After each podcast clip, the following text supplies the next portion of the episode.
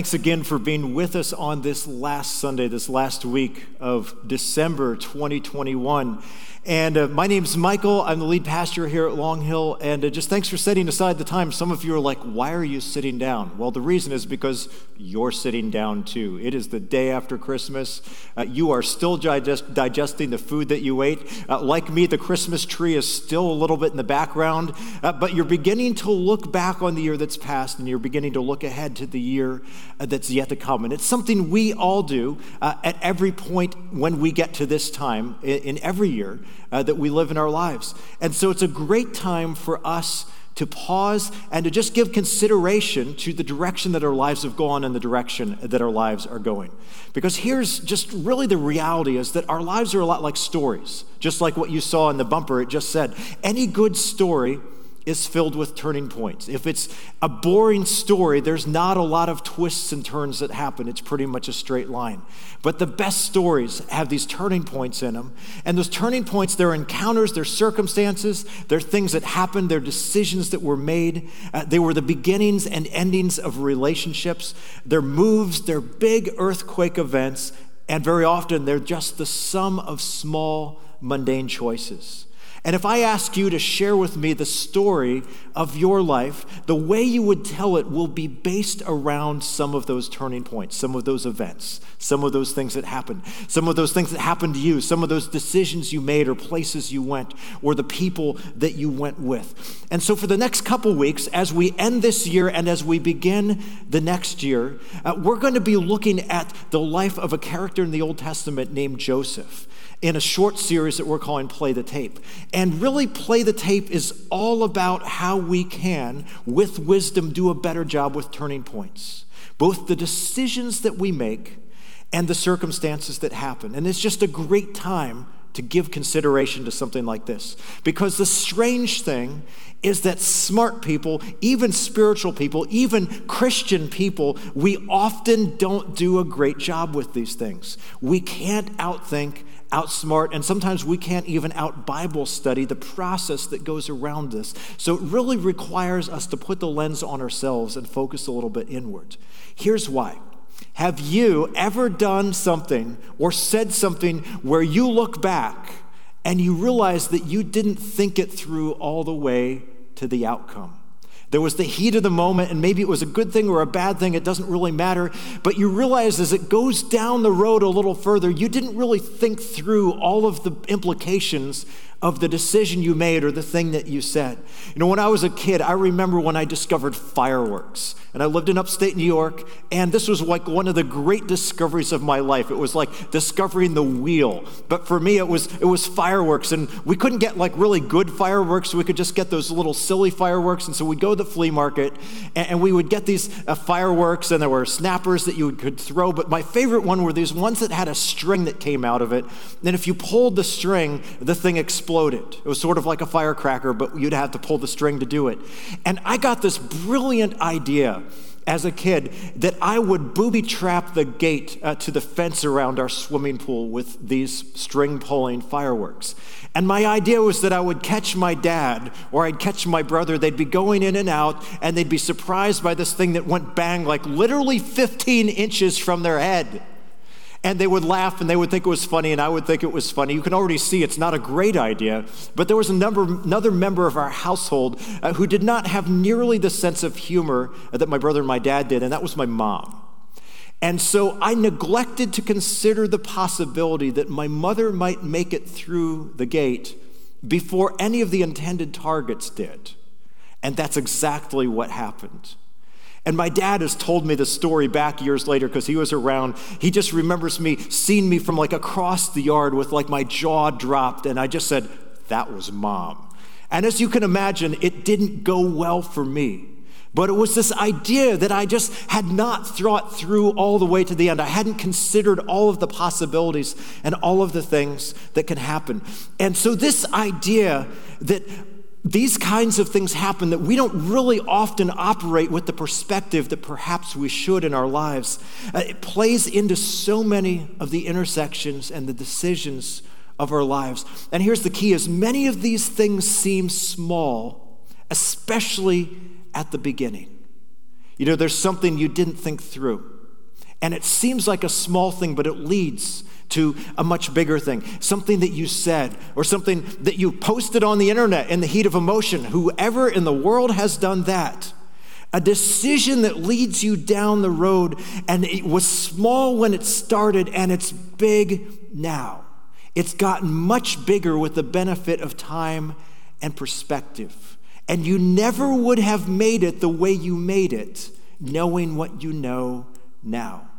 And for some of us, we wish we could go back to those moments. We wish we could rewind the tape back to those moments and behave and act and respond and live in a different way.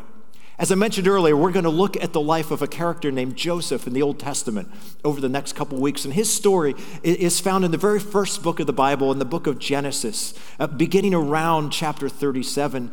And we're going to look at a couple different snapshots of his life and how this principle plays itself out in the life of a character in the Bible, but also how we can apply it to our own lives. And so we're going to read today a story about Joseph, and there's a little bit of backstory here. Uh, some of you know that he was, he was a favored brother. Uh, he had this coat of many colors. There's been a Broadway musical made about it.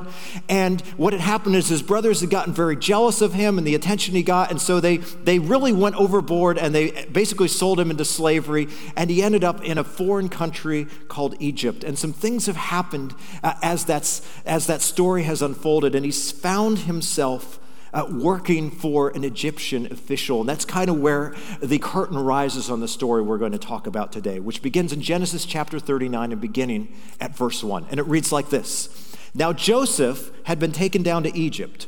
Potiphar, an Egyptian who was one of Pharaoh's officials, the captain of the guard, bought him from the Ishmaelites who had taken him there. And so he's been sold into slavery, now he's been bought as a slave by this Egyptian official. The Lord was with Joseph, so that when he prospered and he lived in the house of his Egyptian master, when his master saw that the Lord was with him and that the Lord gave him success in everything he did.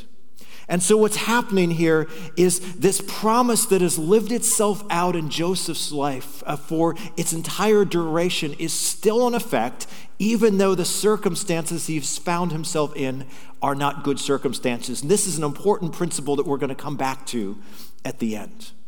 We go on Joseph found favor in his eyes and became his attendant. Potiphar put him in charge of his household, and he entrusted to his care everything he owned. From the time he put him in charge of his household and all that he owned, the Lord blessed the household of the Egyptian because of Joseph. The blessing of the Lord was on everything Potiphar had, both in the house and in the field. So Potiphar left everything he had in Joseph's care. With Joseph in charge, he did not concern himself with anything except the food that he ate. Now Joseph was well built and handsome.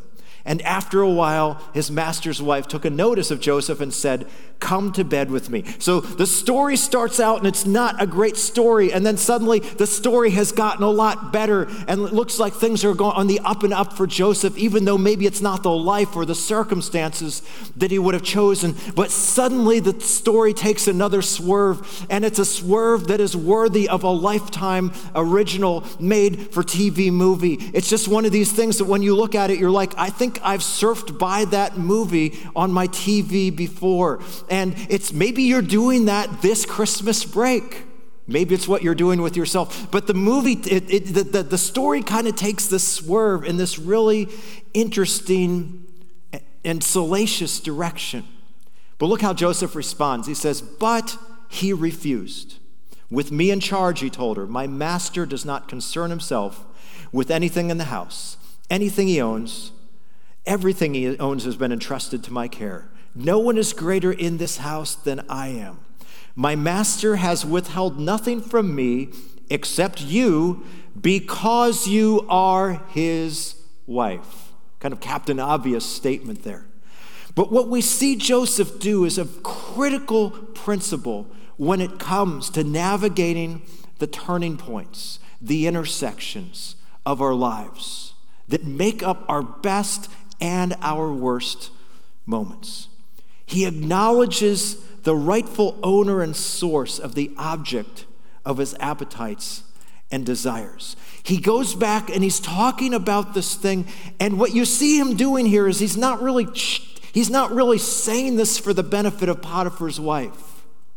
He's saying this to himself. He's recounting, he's saying, This is what is true about my life as it has been given me. And there's certain things that are mine, and there are certain things that are not mine. And this is a really big deal. It's almost as if Joseph is setting the record straight. And what he's saying is, he's saying, if I step across this line, I'm stepping into an area which is off limits to me because it is not mine to step into. Where in your life are you tempted to overreach? Because the world around us and our circumstances, and even sometimes our fears, our insecurities, the things within us tempt us to overreach into places that are not ours to reach into constantly. And some of these are really big, like in the story, but some of these are much, much smaller. They're much smaller and they seem insignificant at the moment, but it's a small decision that begins to lead to a large destiny. Where in your life are you tempted to reach into something that's not yours, something that is someone else's, or even something that is God's responsibility to take care of? Here's a way that you can check on this. Because most of us aren't sitting here listening to church today, contemplating a huge decision that's going to wreck your life. Maybe you are, but most of us aren't. But one of the things we can do is we can check our assumptions about what we think is ours and about what we think is our responsibility. Here's how you do that. Where in your life have you decided that you have the last word on what is true? Where in your life have you decided that your understanding of things is the last word? There's nothing else anybody could say that would change your mind. There's nothing even God could say that would change your mind. You can even quote some scripture to rationalize and justify what you have already decided is true. Is it your money? Does it have to do with your desires, your sexuality, your career, your judgment about a person or about an issue? Even your faith, even someone who has wronged you, and you've decided that there is nothing that could ever be done to change your perspective on that person or that situation. No one can tell you differently, not even God. And we spiritualize this. Christians, listen to me. We spiritualize this constantly. I have sat with more than one person in my life as a pastor and even just as a human being where they have rationalized a bad decision that goes counter to what God would have for God's best for their life.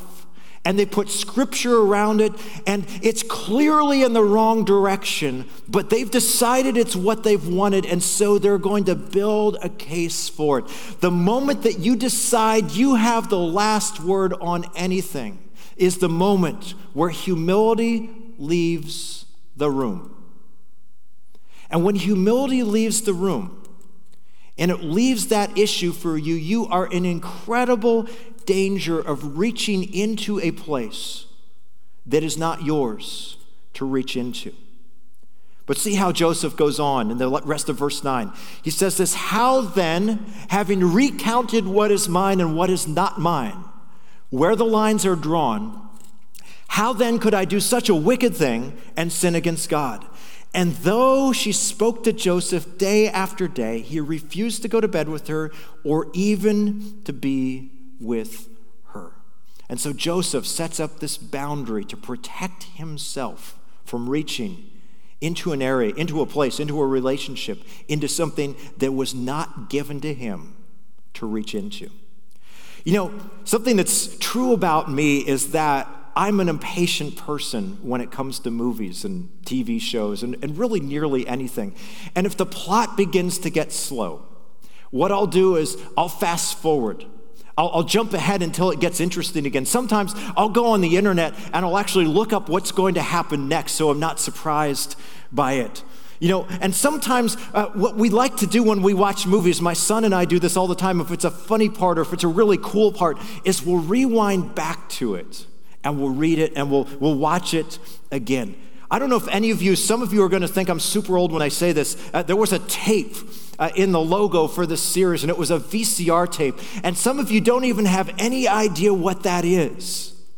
But for me, it was a huge part of my childhood. And we were always fast forwarding and rewinding our way uh, through these VCR tapes. We were figuring out what had happened before, and we were jumping ahead sometimes to see what would happen after. We still do that to this day. How many of you, uh, you like, you, you can't watch a sports game in, in like real time, and so you tell all the people around you to not tell you what happened until you can go home and you can watch it on your DVR and see what happened.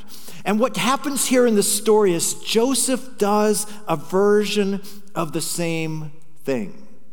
He plays the tape. He says, If I was to do this, these are the things that would happen. Because I have been faithful and God has been faithful to me, this is the life that I have been, given. He rewinds and he looks back and then he fast forwards a little bit and says, This is what would happen if I were to go in this direction. And as we said just a couple minutes ago, when he's saying all this, say, this stuff, he's not really saying it for the benefit of Potiphar's wife. He's saying it for his own benefit because he looks back and he recounts the blessing and the hand of God in his life. That yes, he's been through some difficult circumstances. He was sold into slavery, he was thrown into a well, he ended up in a foreign country in Egypt, but God has been with him and has been faithful. And then you see him jump ahead and, and say to himself, if I were to go through with this, this is the direction that it would take me. So, what's that look like for us? Let me give you a few examples. You know, certainly in the story, we, we see an example of temptation and sexuality. You know, sometimes when you're driving by and you, you check out the attractive person that's jogging, let me just create a little bit of a picture there. One of the things that's super helpful that you can do is to play the tape. What if that look or that glance across the room or that fantasy that you have led to an interaction? What would happen then? What would that mean for your, your life, for your family, for your spouse, for your job, for your standing in the community if you followed that innocuous small thing to its logical end? Suddenly, when we do that, we begin to see those kind of things differently. We begin to see that this very small thing that could potentially lead to a much larger thing is absolutely just not worth it. How about your credit cards? Hey, we just came off of Christmas, so we, we all kind of can experience this a little bit. But really, what you're doing is you're kicking the can down the road, and we all know it in the moment, but there's this gratification we get in the moment. Play the tape. Whatever you're buying, you will eventually have to pay for. How is that going to happen? And it may not be that you don't make the decision to do it, but it gives you a perspective to make the decision having counted the cost of the decision that you're going to make. Here's a good one for where we live your job, your lifestyle, the pace of your life, how you are currently living. Where does that lead you in five years or 10 years or in a career? Where does that lead your relationship with your husband or your wife or your children? Where does that lead your physical health? You know, and I know we work at, we live in an area where we all work hard and we play hard, and it's just kind of part of our culture, but it's useful to play the tape forward and say, how does this ever change? How does this ever change for me? What am I potentially sacrificing so that I can have this? And is it worth it? We can do the same thing with our health. We can do this in the way that we talk to other people. What is being built in the life of your children in the way that you talk to them? in the way that you make them feel and the things that you're building in them. Remember, it's single conversations, it's small encounters, it's the heat of the moment. But over time, these small things begin to build large things. What exactly are you building in the lives of other people? And so, what we discover as we do this in every area of our life. You know, for some of you, it's, it's your emotions. You practice fear or anxiety, or you practice insecurity. And here's the thing I will tell you from my own personal experience the things you practice become automatic. Are the things that you're practicing the person you want to become 10 years from now? Are the things, the habits that you're reinforcing, the ruts that you're digging in your life, are they truly who you want to become, given the benefit of time? Play the tape of where these things lead. Here's what's challenging about this is that your sense of felt need, my sense of felt need, will always try to get you to take a short term view of what are long term issues. So we feel this thing in the moment. We feel this need that needs to be met. We feel this insecurity that we need to address. We feel this fear that we, we feel this desire that we have. Sometimes we even feel like there's this thing that I deserve out of life that I'm not getting. Your sense of felt need will always try to get you to take a short term view. It will never look down the road, it will only look towards satisfying the immediate moment. But we know that so many, if not all of these things, have long term consequences. So the thing you feel now, it will get you as far as the satisfaction, but it will never get you as far as the consequences. So let's get back to our story. So far, it's just been this kind of big, long, just say no sort of story, but then it takes this really interesting turn. Verse 11. One day, he, and that's Joseph, went into the house to attend to his duties, and none of the household servants was inside. She, and that's Potiphar's wife, caught him by the cloak and said, Come to bed with me. But he left his cloak in her hand and ran out of the house.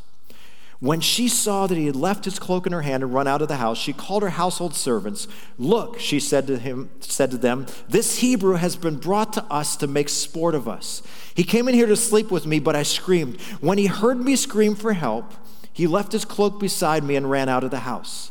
She kept his cloak beside her until his master came home, and that's her husband. Then she told him this story That Hebrew slave you brought us came to me to make sport of me, but as soon as I screamed for help, he left his cloak beside me and ran out of the house. When his master heard the story, his wife told him, saying, This is how your slave treated me. He burned with anger. Joseph's master took him and put him in prison, the place where the king's prisoners were confined. But while Joseph was there in prison, the Lord was with him. He showed him his kindness and granted him favor in the eyes of the prison warden. And so the warden put Joseph in charge of all those held in the prison, and he was made responsible for all that was done there. The warden paid no attention to anything under Joseph's care because the Lord was with Joseph and gave him success in whatever he did. And so we see a parallel in the story. It's the same kind of thing that begins to happen because God was with Joseph.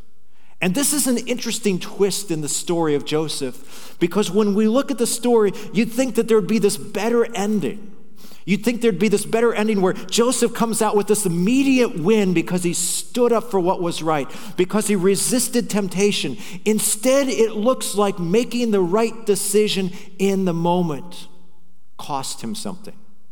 It looks like he loses. And this is the problem sometimes when we merely look at the Bible as like this morality story, where, you know, if you do the right thing, you'll get the reward immediately at the end, and everyone will know that you did the right thing. It's not how it worked in Scripture, and it's not how it works in life. But there's this key detail that I do not want you to miss because it's all over the story of Joseph. What we're seeing today, what's in the backstory behind this, and what we're going to look at next week. And it's simply this the Lord was with him. His circumstances rise and fall. They go up, they come down, and then it looks like they rise again, and they're going to fall again. And we see that throughout the life of Joseph. And if we look at our own lives, we see that for ourselves as well. But there's this key thing that makes all the difference, and it's that the Lord was with him, and the Lord is with you. If you are a Jesus follower, God's presence, His Spirit, is with you every single step of the way, when it looks like you're winning and when it looks like you're losing. Even in the dark places, even in the places where it seems like you making the right decision led to the wrong results, even when it seems like it didn't work out, God is with you. And so this brings us to a really important question when it comes to all of these turning point moments in our life when it comes to us looking back over a year and looking ahead to a new year, when it comes to you, when it comes to your life, do you trust that the plan God has for your life is actually a better one, even if, and I would say when, it's hard to see?